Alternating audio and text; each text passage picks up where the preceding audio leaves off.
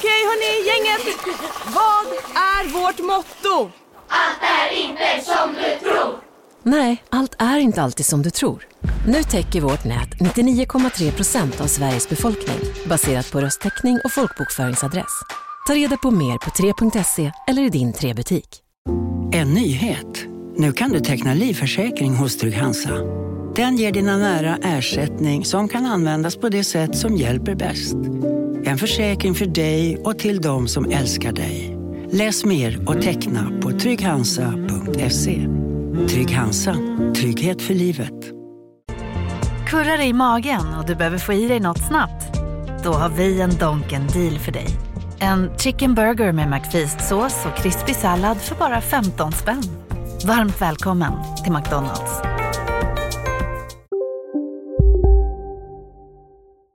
Hej, Klara och Malin här. Från och med nu hör du oss bara hos Podme. Och vi har en present till dig.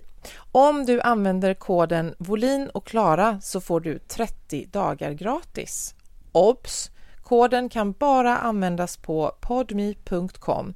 Så gå in på podme punkt com, starta ett konto och skriv in koden. Sen kan du lyssna i appen. Gäller endast nya kunder.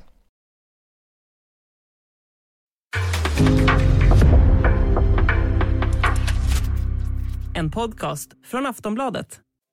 Avsnittet presenteras av Snabbare Casino, snabbare punkt com. Stödlinjen punkt se, åldersgräns arton år. Januari och februari är ju typiska bantningstider när man ska komma i form efter julfrossan, uppnå sina träningsmål inför det nya året, och därför tänkte jag att vi ska prata bantning idag, Malin. Mm. Vad tror du om det? Njam, njam, njam, njam. Inte tråkigt. eh, jo, men jag tillhör ju en liten skara influencers, eller det finns ju fler som mig, men en liten skala vettiga influencers, som får säga så, som är öppen med att jag bantar.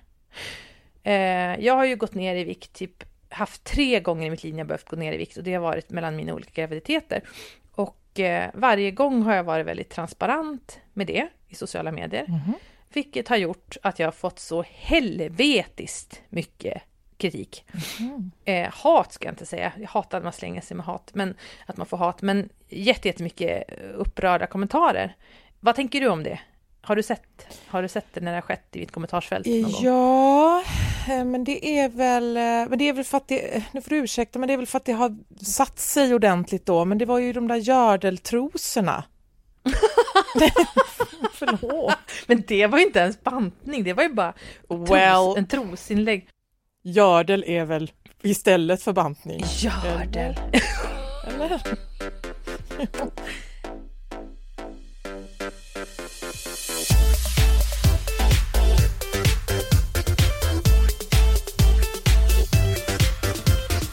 Bolin och Klara med Malin Bolin och Klara Lidström.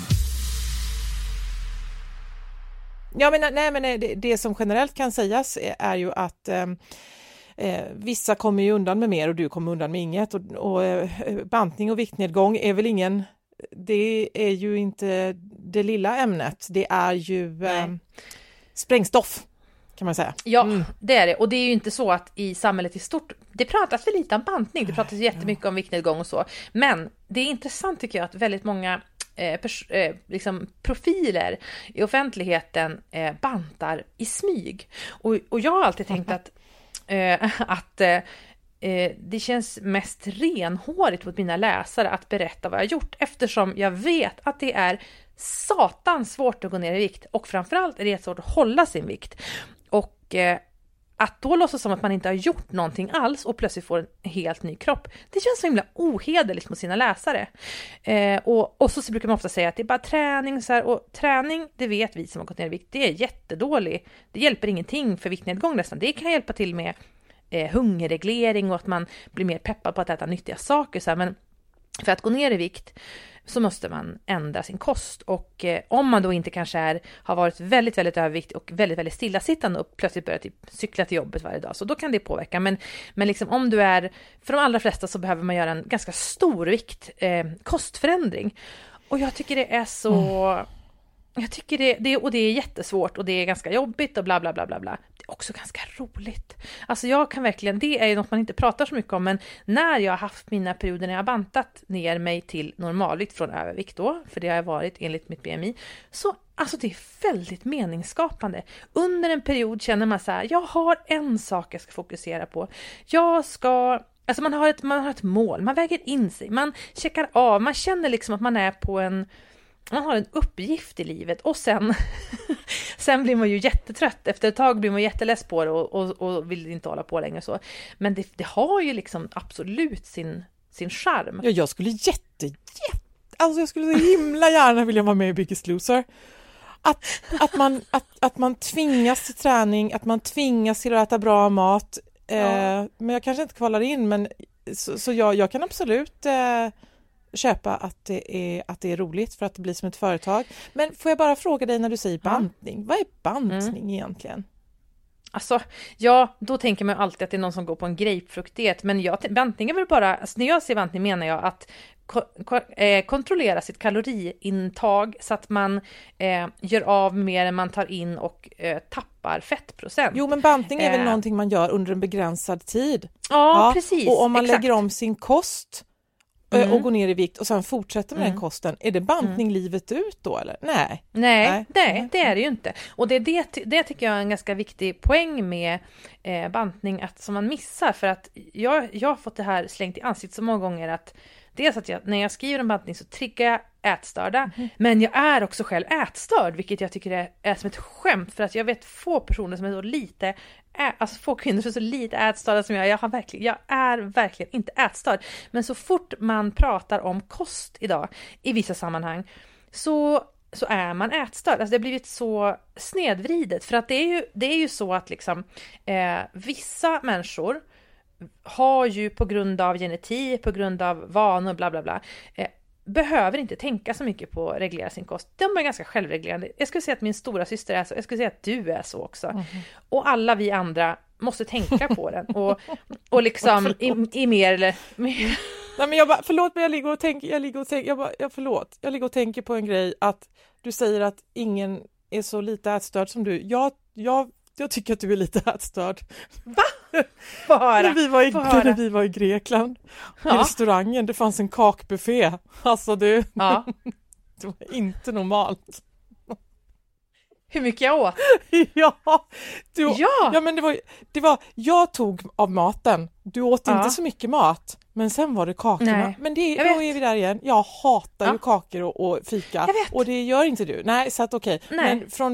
Mm. Och det är ju en, men precis, och, och så här är det ju att eh, de som, det är väldigt, det finns ju mycket så här, ja, man är genetiskt, man är, man är smal för att man har bra genetik, jo, men ofta människor som är smala, inte alla, men väldigt många är ju också ganska ointresserade. Du påminner väldigt mycket, när jag har rest med dig, väldigt mycket av min stora syster. Alltså så här, mm. på riktigt, inte för att man har ätit så här, men jag vill vara smal, väljer sallad. Men du föredrar ju liksom en, en, alltid en förrätt framför en efterrätt. Du föredrar ju alltid liksom något, dels är du vegetarian, men du vill ju alltid liksom ha krispiga grönsaker. Du, du är liksom, din kropp ropar på sånt som...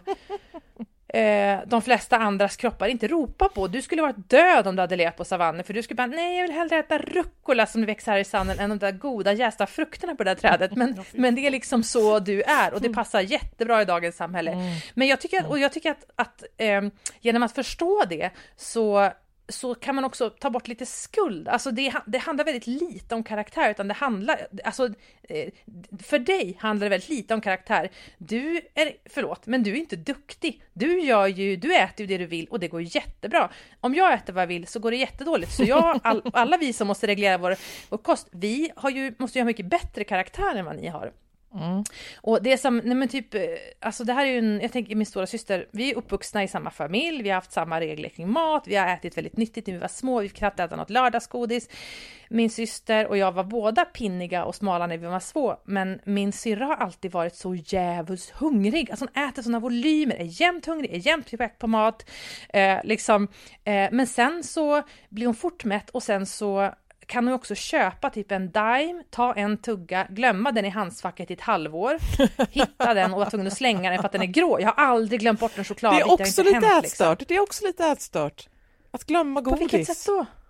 Att glömma go- att gömma godis. Att glömma godis. Eller gö- att glömma go- Men glömmer du godis? Du vill ju aldrig ha något godis. Nej, jo, jo, nu ska vi inte överdriva här. Grejen att jag har ju utsatt mig för det här flera gånger. Jag borde ju fatta bättre än att göra det. Jag borde ju eh, bara liksom sluta m- prata om mina viktnedgångar och hur jag tänker kring kost och så här. Eftersom att det hade varit ett väldigt smidigt sätt att slippa kritik. Men jag gillar inte att gå eh, den lätta vägen, utan jag tycker att det är intressant att prata om också, för att jag blir så glad när jag någon gång hör någon i offentligheten som inte är en, förlåt, en jävligt pantad influencer som, som är liksom naturligt smal och älskar att träna, skriva om liksom kostreglering. Eh, mm. eh, så att jag, jag för att, och det är nästan ingen som gör det, så därför känner mm. jag jag har ett kall här.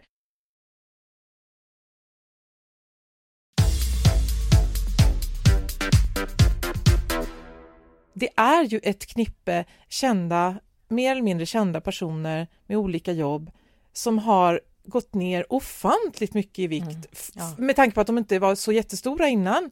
Och mm. sen så ska det inte pratas om det, okej. Okay. Och sen så får man inte fråga om det, okej. Okay. Men när man, är, när man är en levande reklampelare, vilket man ju är, för det, det, är, det är jobbet. Och sen så mm. händer någonting, man, man får allt, man har adlinks till allt, vad heter det? Man adlinks mm. och rabattkoder mm. och så. Det är ju så det ska vara. Mm. Ja. Mm. Men och vad har du köpt din tröja och vad har du hittat den väggfärgen och mm. allt vad det är? Men sen när, då, när det är någonting de verkligen vill veta, nej, nu gick du för långt, det här är privat. Och absolut, ja. Svara det då, men man måste faktiskt mm. tugga i sig att man får frågan. Man, och att folk eller? kanske blir frustrerade när man inte svarar. Ja, mm. men det tycker jag också. För men då är det väl att eh, det är den här diabetesmedicinen, eller vad tror du? Tro, ja, tror, tror du det? Ja, tror du det? Jag tror det. Jag tror också det. Jag är helt, tror jag tror, jag är helt övertygad om att Kardashians-systrarna, alltså det är jättestort i Hollywood, den här diabetesmedicinen som gör att folk som verkligen har problem inte får den då. För att massa människor som bara vill gå ner i vikt mm. äter den liksom. För men att äter den, den måste väl skrivas ut av en läkare? Ja, men det finns ju läkare som är, det finns ju läkare som skriver ut väldigt mycket smärtstillande till människor som inte har smärta heller, så att jag tror att det, mm. det är nog inget problem att hitta. Jag tror att det, det försiggår så mycket som man inte har en aning om, apropå ja. det här avsnittet om det bukala fettet, eller vad fan det hette, just hur man kan det. fettsuga sig i ansiktet. Alltså, skulle du äta den här diabetesmedicinen om du fick den gratis? Ja, för inte. Mm. Alltså grejen är så här, för att så här, det en sak är ju att en del är ju att gå ner eh, i vikten, och sen är det ju en del att hålla vikten, och man kan ju gå ner på vilket sätt som helst. Jag kanske inte rekommenderar det, men man kan ju gå ner eh, liksom genom att dricka Nutrilett eller någonting sånt äckligt. Oh. Eh, jag, jag har ju gått ner på vikt. Nu ska jag berätta om mina olika viktnedgångsmetoder. Mm. Första gången jag gick ner i vikt, det var mellan min första och andra graviditet. Då gick jag på L C H F och eh, räknade samtidigt kalorier. Det var ju, passa mig, utmärkt. Jag åt kött och skärk. Jag åt typ till frukost en skiva brie och en rulle, alltså skinka. Du skulle ju dö av det här. En rulle typ skinka och sen fyra mandlar. Det blir man ju såklart jättesmal av. um, och hela tiden när jag gick så gick jag ju ner i vikt. Och så tänkte jag så här, hela tiden tänkte jag så här, det här är underbart, men det här kommer ju inte hålla i sig. Det här är liksom, det här kommer jag få tjocktarmscancer av. Jag la ju inte, det var ju jättesvårt liksom, att man får inte äta många saker som jag tycker om att äta, som jag också tycker nog verkligen är bra att äta, så mycket, alltså stärkelserika eh, grönsaker och sådär. Um, och om man inte äter kolhydrater jag, så slutar ju hjärnan att funka. Ja, jag vet, jag vet. Alltså, och nu och jag orkar inte ha, jag, och det här ska inte bli ett L C H F-avsnitt där folk ska skriva in och berätta varför L C H F visste bra, utan jag bara säger det, att jag åt det, det funkade jättebra i viktnedgång, men jag kände hela tiden, det här kommer inte funka i längden, för att jag kommer inte vilja äta så här, plus att det här är inte bra för mina tarmar typ.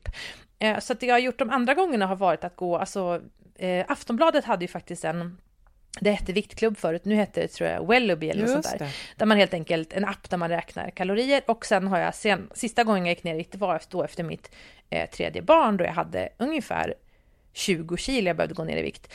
Så har jag gått i Viktväktarna, och Viktväktarna har ju blivit så utskällda, bla bla bla bla bla. Jag tycker att Viktväktarna är helt underbara. Mm. Det är så fotriktigt och så tråkigt och så vettigt och förståndigt liksom. Och så har de en app eh, där man kan liksom, där alla som är som ett Instagram fast bara för de som har Viktväktarna. Och där brukar jag gå in varje kväll och se liksom alla kämpande människor runt om i Sverige som har kommit på något nyttigt kvällsfika som till alternativ till femton smörgåsar, eller hur de är ute och promenerar. Och jag får en sån otrolig människokärlek för hur vi alla kämpar och mm. försöker med vår hälsa liksom. Och ja, men det intressanta är att varje gång jag gått ner i vikt så, och skrivit om det, så skriver alltid folk: men du är ju inte överviktig, B M I är ett sånt dåligt mått på vikt.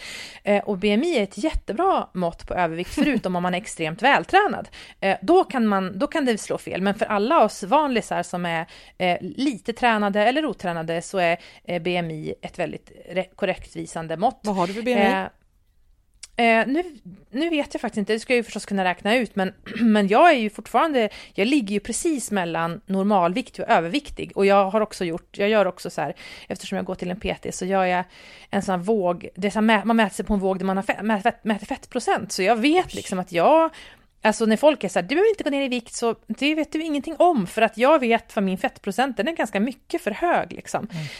Eh, jag har för, för stort midjemått och så här, så det är liksom inte, det är inte att jag är ätstörd, utan det är bara fakta. Och vet du vad, det är inte så himla farligt, för att jag tror också att när man pratar om en sak som gör att folk blir så upprörda när man pratar om bantning, viktnedgång, det är ju dels att jättemånga har ett ätstört förflutet eller är, har en ätstörning som är aktiv, och då är det såklart fruktansvärt, alltså det förstår jag att det kan vara väldigt triggande. Eh, sen är vi väldigt många som har liksom lätt att bli överviktiga, och vi behöver ju också ändra våra matvanor, men en vanlig grej är att söka motivation till träning och kostförändringar i negativa känslor. Alltså, jag känner mig så ful och så sunkig och fet och karaktärs och lila, så här, jag måste gärna ta tag i det här. Och det kan ju vara en i stunden liksom kraftfull eh, alltså gnista till att ta tag i något. Och då om man har den ingången, och så kanske man har provat att gå ner i vikt med den attityden, och så känner man att det här gödde bara mitt självhat och jag misslyckas. Så konstaterar man sen att ja, men folk som försöker gå ner i vikt eller träna, de gör bara det på grund av självhat, och därför misslyckas de. Uh, och, och med den bag- erfarenheten i bagaget förstår jag att man känner så, men här blir det så svårt, för att jag kan ju göra samma konkreta saker. Jag kan räkna kalorier, jag kan träna, jag kan dricka mer vatten. Uh, men jag går in i det mer som själv, med självmedkänsla och omtanke om min kropp och min hälsa. Så de, de har liksom, man kan ha negativ, man kan göra exakt samma sak, men beroende på vilken attityd man har så kommer ju det liksom påverkar en psyke på olika sätt. Och jag upplever att väldigt många som är kritiska mot att man pratar om bantning har den här erfarenheten i bagaget, och då fattar jag att man tycker att liksom, det får man inte prata om, men vi är ju också ännu fler som, som kämpar med att inte gå upp för mycket i vikt för vår hälsas skull, så det är också orimligt att vi inte ska kunna prata om det.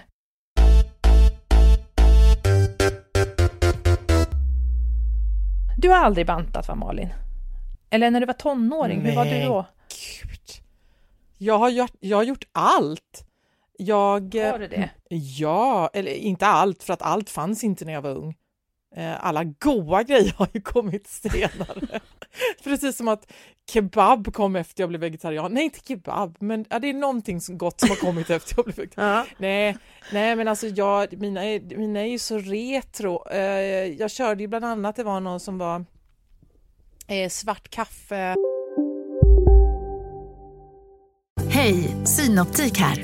Livet med glasögon ska vara bekymmersfritt. Därför får du trettio procent på alla glasögon när du väljer Synoptik All Inclusive. All service ingår alltid. Välkommen till Synoptik.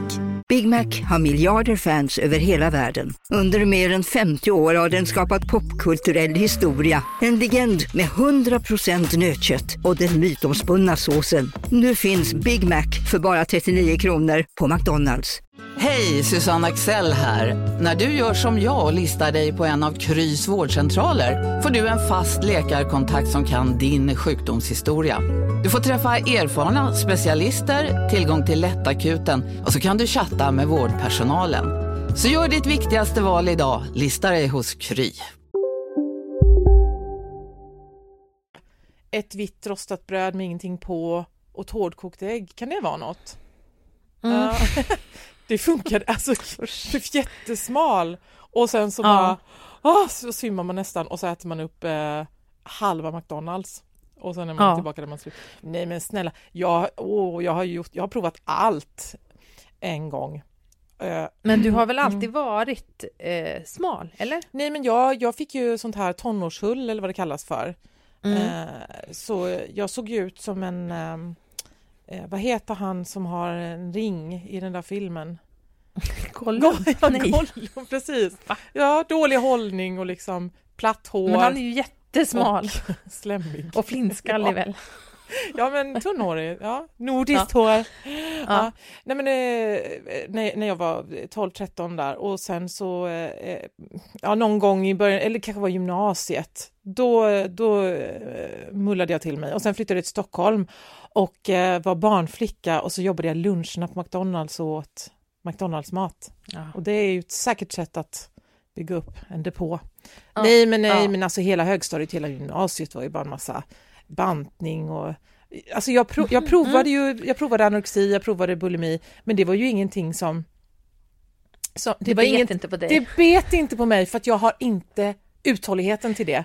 Och nej. Nu låter det som att eh, man kan bestämma sig för att få en sjukdom eller inte bestämma sig, men jag säger ju inte att jag har haft någon av de här sjukdomarna, för sjukdomar mm. är det, men jag, jag säger att jag försökte ju. Mm. Ja, mm. Eh, men men eh, men nej, det gick inte. Det gick inte.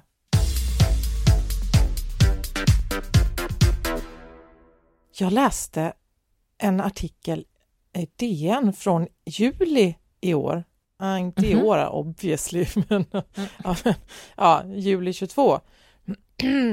Att eh, träning är livsviktigt för hälsan, men inte av det skäl vi tror. Du kan aldrig springa ifrån en dålig kosthållning. Nej. Och eh, då är det en evolutionsantropolog som heter Hermann Pontzer. Mm. Som då menar att den som vill gå ner i vikt i första hand bör hålla koll på kosten, inte träningen. Och det här mm. är ju nytt-ish. För dig kanske, uh-huh. inte, för, inte för mig som har hållit på att ta. Ah, nej. Okay. Men fortsätt för all del. Nej, men mm. alltså att eh, eh, man har en grund, man har, det finns ett tak för hur, mycket, hur många kalorier man kan förbränna på en dag. Mm. Det För mig är det här revolutionerande, inte för att jag eller jag vet inte vad jag ska jag vet inte vad jag det, själv men... ska göra med den informationen, nej. Men jag kände inte till att det var så här. Nej, och, vis, och visste du också att alltså, kroppen är ju superbra på att reglera kaloriintaget, så att, eller så här, jag hörde någon som, som pratade om det här med kost och så, som sa typ att hälften av Sveriges befolk, vuxna befolkning är överviktiga, den andra halvan typ har bara inte hunnit bli det ännu. Därför att, eh, därför att de flesta av oss eh, lägger inte på oss varje dag, utan vi lägger på oss kanske mycket över jul och över våran sommarsemester. Eh, mm. Och sen så går man ner det mesta, men man kanske inte går ner, man kanske nästan liksom... Det kanske är ett kilo som stannar efter jul. Mm.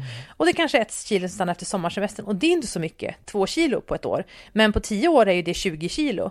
Och, och det är därför man liksom plötsligt en dag kan upptäcka så här, oj då, mina dåliga vanor... Ehm, eh, liksom, på, det tog väldigt lång tid. Men nu sitter jag ändå här och har liksom... Och vet inte riktigt hur de, de här kilorna hamnade på kroppen. Så det, det är därför också, det, det, och det är därför precis det där du, den där forskaren du citerade då, eh, när man vet om det så blir man, jag är också fruktansvärt provocerad när folk är så här, åh, hur har du kunnat få din nya snygga kropp? Men jag vet inte, alltså jag bara börjar röra på mig mer och ja, så här, nej det har du inte. Du har förmodligen liksom begränsat din kost på olika sätt, du kanske har dragit ner på alkohol, du kanske har slutat äta kakor och sötsaker, du kanske fyller, liksom, äter mer sallad till frukost eller vad, vad det nu är för någonting. Så här, men säg det! Alltså du måste ju inte redogöra för att jag har gått ner så här många kilo för att jag gjorde den här grejen, men det är så jävla elakt för alla andra som läser där och bara, jaha, ja, ja, mm. okej, hon bara, jaha, hon bara gjort, eh, hon, det här som jag har så himla mycket svårt och kämpigt med, det har hon bara, jaha, alltså man ljuger ju liksom, och det tycker jag är fult, och det och känns också som att dels vill man inte eh, dels vill man inte liksom eh, låtsas om att man är en vanlig dödlig som har vanliga dödliga problem, och sen så vill man heller inte riskera kritik eh, för att eh, man kan ju verkligen få kritik, det vet ju jag om, om man, om man pratar om de här sakerna kan man få så jävla mycket kritik eh, eh, så att det är ju liksom lättare att säga den där saken, men det är ju en en lögn. Ja, jag, var, jag tänkte på det här med att, att ljuga, att det är, ja. det är ju alltid så skönt att bara säga som det är, även om man får kritik och så vidare, och eh, mm. jag väljer ju jag väljer ju alkohol först. Eller jag menar, jag, mm. jag väljer mm. alkohol. Vem säger så? Nej, men jag menar, jag menar om det är så här, åh, nu ska jag synda. Ja, då ja. dricker jag ja. ju hellre ett glas rött vin, vitt vin, kava, gin, vodka. Nej, okej, inte vodka. Mm. Um, men istället för kakor och bullar. Om man ja. nu ska prata vad man unnar sig och vad man tycker är, mm. är värt att, som man vill ha kvar i livet. Och jag vill ha kvar mm. alkohol, det här vet mm. vi. Ja.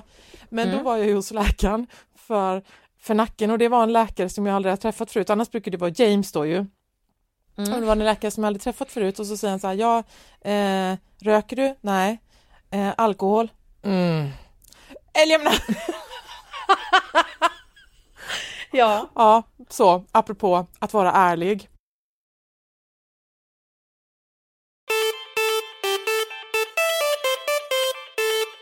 Det här, det här pro- programmet om eh, bantning skulle ju inte vara komplett om inte jag gav eh, tips yes. på viktnedgång. Yes. Så det kommer jag göra mm. nu. Um, Okej, okay. Och då tänker jag så här. Alla som börjar träna drömmer om att fortsätta träna. Men alla som börjar banta drömmer om att kunna sluta. Eh, och den inställningen, eh, den får man jobba lite med. För att eh, när man börjar träna, det är jobbigt i början, men man känner att det ger massa energi och glädje. Och man hoppas liksom, åh, tänk om jag kunde fortsätta träna regelbundet. Så, och eh, problemet med mycket bantning är ju att det är pisstråkigt. Man gör det för svårt, man gör det för extremt. Och då förstår man att det här kommer jag inte orka hålla i. Precis som jag känner med min L C H F-diet då. Så att eh, man måste liksom fundera på hur man kan göra det intressant och roligt. Det här låter jättepräktigt, men så är det. Och i mitt liv så har jag ju fått tänka jättemycket på det. Och det, det tycker jag också Viktväktarna har varit superbra. För att jag har liksom tänkt så här, börjat tänka mycket, mycket mer på alltså att, vara så här, att tänka på min kropp så här, som en, att vara väldigt snäll med mig själv. Och så här, jag förtjänar verkligen, mina tarmar förtjänar faktiskt någonting bra idag. Och så känner jag liksom när jag gör en stor sallad och bara fibrer, fibrer och nötter och nyttiga fetter, så känner jag liksom att jag adderar något. Istället för att så här, nej jag får inte äta mackor till frukost, så funderar jag på vad jag kan lägga till. Och då lägger jag till liksom grönsaker, jag dricker mer vatten och jag dricker jättemycket proteinshakes för att eh, det är inte särskilt gott. Alltså det är helt okej tycker jag. Jag bara blandar proteinpulver med vatten, sånt som man kan köpa på till hälsokosten. Mm. Och så dricker jag det. Och det är också för att jag tycker att jag orkar inte. Jag tycker inte om frukost så mycket. Så att jag kommer inte stå och göra liksom en jättegod, nyttig frukost med massa gryner. Och, det kommer inte hända. Utan då vill jag hellre bara ha en enkel proteinshake så att jag inte behöver tänka på det. Så det tycker jag också är väldigt bra. Eh, och sen så kan man också, om man är matlagningsintresserad, vilket jag tycker ibland kan kännas som ett hinder när man vill gå ner i vikt, för att jag älskar, och jag älskar också verkligen att baka. Tycker inte alls att det är så kul att baka liksom rawfood-grejer och så här nyttiga saker, utan jag gillar att baka, jag gillar husmanskost, jag älskar att baka sånt som mormor skulle bakat. Men att liksom i alla fall använda matlagningsintresset, typ att eh, men om man går med i Viktväktarna till exempel, så får man ju verkligen fundera på så, men om jag kan inte reda av den här grytan med matlagningsgrädde, för det är alldeles för många points, då liksom har jag inte råd att äta kvällsfika sen. Så, här, så då får man bara så här, jobba typ med andra matlagningstekniker. Det är väldigt roligt typ så här, hur kan man hur kan man få en gryta att kännas krämig utan att tillsätta något extra fett, och kanske bara alltså ja, man kan liksom eh, tänka på maten som ett intresse man ska utforska. Det tycker jag är väldigt eh, roligt. Mm. Och eh, man måste hitta en annan drivkraft eller mål än målvikten. För att ha en målvikt är ett totalt passivt mål. Vad ska du göra när du har nått den? Alltså, vad ska du göra då med din målvikt? Vad, vad, vad ska du ha den till? Om man sätter upp träningsmål kan man ju alltid, när man nått det målet kan man sätta upp ett nytt mål. Du kan ju inte fortsätta sätta upp viktmål, då kommer du tyna bort till slut. Utan för mig har det funkat att tänka liksom, att verkligen på djupet utvärdera så här, men vad ska jag ha, få bort, varför är det viktigt för mig att få bort de här överskottskilorna? Ja men eh, jag har så dålig energi, alltså jag orkar, det är också, det är en väldigt stark motivation till träning för mig, att jag orkar liksom inte va- göra aktiva saker med mina barn, jag har ont i kroppen, jag är trött, jag tycker det är jätte, jag tycker det är jättekul och, med mitt jobb, men när jag har så här låg energi så orkar jag inte jobba som jag vill. Alltså jag har försökt hitta mer liksom eh, meningsfulla drivkrafter, och men får det vara, så kan får jag... det vara att man vill vara snygg, får det vara det? Ja, ja, absolut. Och det tror jag, det tror jag för de allra flesta så är det en del i drivkrafterna. Men det är också en ganska passiv, för vad är det då, snygg? Som du säger, när du då har din, den vikt du ska ha, så tycker du att du är full i ansiktet, där garderoben inte är bra. Så att det är liksom, det är ett väldigt, det är, ett för, det är för svag drivkraft. Om du inte är typ, alltså att du typ är en modell eller en artist som lever på ett utseende, för då vet du att om du inte är snygg så kommer det inte funka. Då kanske det är så. Men för oss vanliga dödliga tror jag att snygg är ett för, alltså det är ett för klent mål. Du kan absolut mm. ha det ihop med andra mål, men du måste ha något, någon djupare eh, anle, anledning liksom. Okay. Och sen så att, eh, att man ska göra kostförändringar med Eh, alltså det vet man att det är jättebra att logga saker. Jag är ju besatt av det, därför jag har en blogg också, att logga mm. liksom. Men att det kan vara jättebra att skriva upp vad man äter, hur man tränar, eh, om man är en person som gillar sånt, för det vet vi att listor och att checka av saker på listor, det ger en dopamin, det hjälper oss med dopamin, så att, att känna typ att man har en, att man har gjort eh, att man har något sånt att hålla i, det tycker jag är väldigt bra. Och sen så eh, lä, alltså inte inte göra det för, för svårt. Alltså det är så himla lätt att man ska lägga till massa tusen olika saker på en gång. Och ofta när man får den här känslan, när nu måste jag gå ner dit, och då kan jag ju nästan få en panikkänsla. Jag vill gå ner nu! Och så tänker man att man ska göra allting på en gång. Men, och det, det kan man göra, absolut. Man kan ju göra, som sagt, en nutrilett-diet och sen bara gå över till att ha bra eh, matvanor och leva i dem. Men ofta så gör man inte det. Man äter nutrilett och sen går man tillbaka till att leva som man gjorde innan. Men liksom... Eh, Att inte göra det för stort och för svårt, och sen ta hjälp. Vare sig det är av en app, av en eh, duktig kompis. Jag har också gått till en, en dietist som jag betalar för privat. Ska man prata med människor? Nu skriver ju du om det och sådär en del. Men ska man prata med människor om att man försöker gå ner i vikt? Alltså det beror verkligen på vem man pratar med. Jag brukar säga det till alla som jag är nära. Typ så här, också för att inte känna... Typ när jag träff, äter middag med kompisar, att om jag inte äter efterrätten så är jag oförskämd. Så jag säger innan bara, jag kommer inte äta så mycket, ta inte det som kritik, men jag går på diet. Alltså, och då känner jag att jag har, att det hjälper mig. Men det finns också de som så fort de signalerar eller säger en sån sak själv, eh, liksom eh, får folk som är så här, men du är ju inte överviktig, men du behöver inte gå ner i vikt. Eh, och som säger det antingen av liksom sin hjärtas godhet för att de bara vill vara snälla, eller för att de faktiskt inte har koll på hur den andra människan eh, mår och så där. Sen tycker jag att man kan vara försiktig själv med, alltså jag pratar inte, jag har en, till exempel en ätstörd släkting, jag pratar aldrig med henne om när jag försöker gå ner i vikt, eller jag undviker att prata träning också, jag märker att hon blir väldigt triggad trots att hon är mm. liksom en äldre dam mm. eh, men, eh, men, och det tycker jag man, det ska man absolut tänka sig för med, eh, apropå t- att hålla på att trigga folk. Men däremot så betyder inte det att man inte kan skriva om det, liksom att man aldrig får prata om det, eh, typ om du är influencer i dina kanaler, eller skriva om hur du tänker om det, att det alltid ska räknas som ätstörningstriggande, för att det, det är verkligen ett, ett ord, ett begrepp jag har svårt med, utifrån att jag har ju också saker som triggar eh, jättekraftig ångest i mig som inte har med kost att göra, utan som har med andra trauman i mitt liv. Och det vore ju asnice om jag kunde säga så här, ingen får säga det här till mig, ingen, ni får inte göra en tv-reportage om det här utan att mm. först triggervarna för det här. Men eh, det funkar ju inte så. Människor måste ju själv ta ansvar för vad, de kommer, vad man liksom konsumerar för någonting, och eh, om man har jättesvår, mår jättedåligt av att bli triggad något, så måste man ju förstås försöka få hjälp. Det är ändå ett bättre, jag tror att det är mycket lättare att komma till detta problemet än att försöka begränsa vad hela jäkla världen pratar om i ens närhet. Hade du, handen på ditt hjärta, hade du vågat spela in det här avsnittet för fem år sedan? En um... gamla gördeltrosa.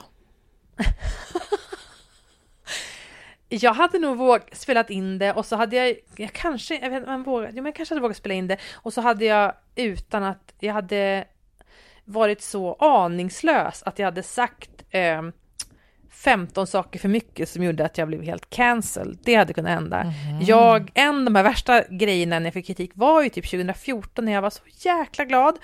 så att jag la ut liksom en bild från min viktapp med viktnedgångskurvan. Alltså det stod inte hur mycket jag hade gått ner, utan bara att jag liksom har såbbat en nedåtgående kurva. Mm. Och det ledde ju till ett sånt jävla hallabalå från en massa, bland annat tongivande feminister som liksom gick ut och bara, man bantar bara folk som själv hatar som bantar, ätsanit, hetsare. Det, det, jag vet inte, alltså jag fick ju, det var ju hur många som helst som avföljde mitt Instagram-konto. Och jag var helt bara, va? Vad fan hände nu? Um, så att jag är, nu är jag, vet jag om att sånt kan hända, och jag är helt beredd på att det kommer bli eh, säkert någon sån reaktion på den här podden också. Och om det är någon som, som har samma utmaningar som jag har, så kanske den har fått ett tips, och då är det fan mycket mer värt för mig. Ja, det var väl därför vi gjorde det. Jag kan väl bara avslutningsvis eh, säga att jag googlade, för jag skulle få fram den här informationen då, som jag rekommenderar alla att läsa, för det var otroligt intressant. Den här antropologen som hade forskat eh, på ett folk i Tanzania och jämfört mm. deras eh, kaloriförbränning och så vidare med människor i eh, andra länder. Och mm.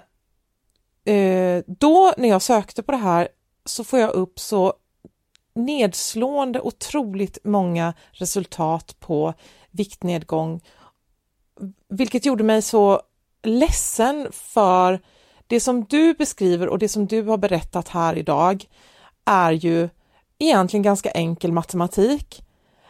Um, hur man gör och hur man ska tänka och så vidare.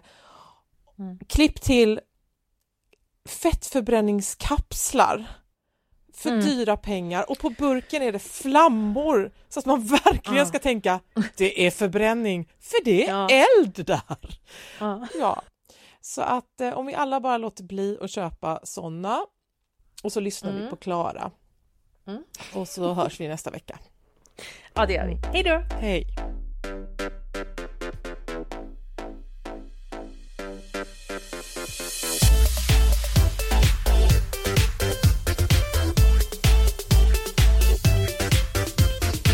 Du har lyssnat på en podcast från Aftonbladet. Ansvarig utgivare är Lena K. Samuelsson.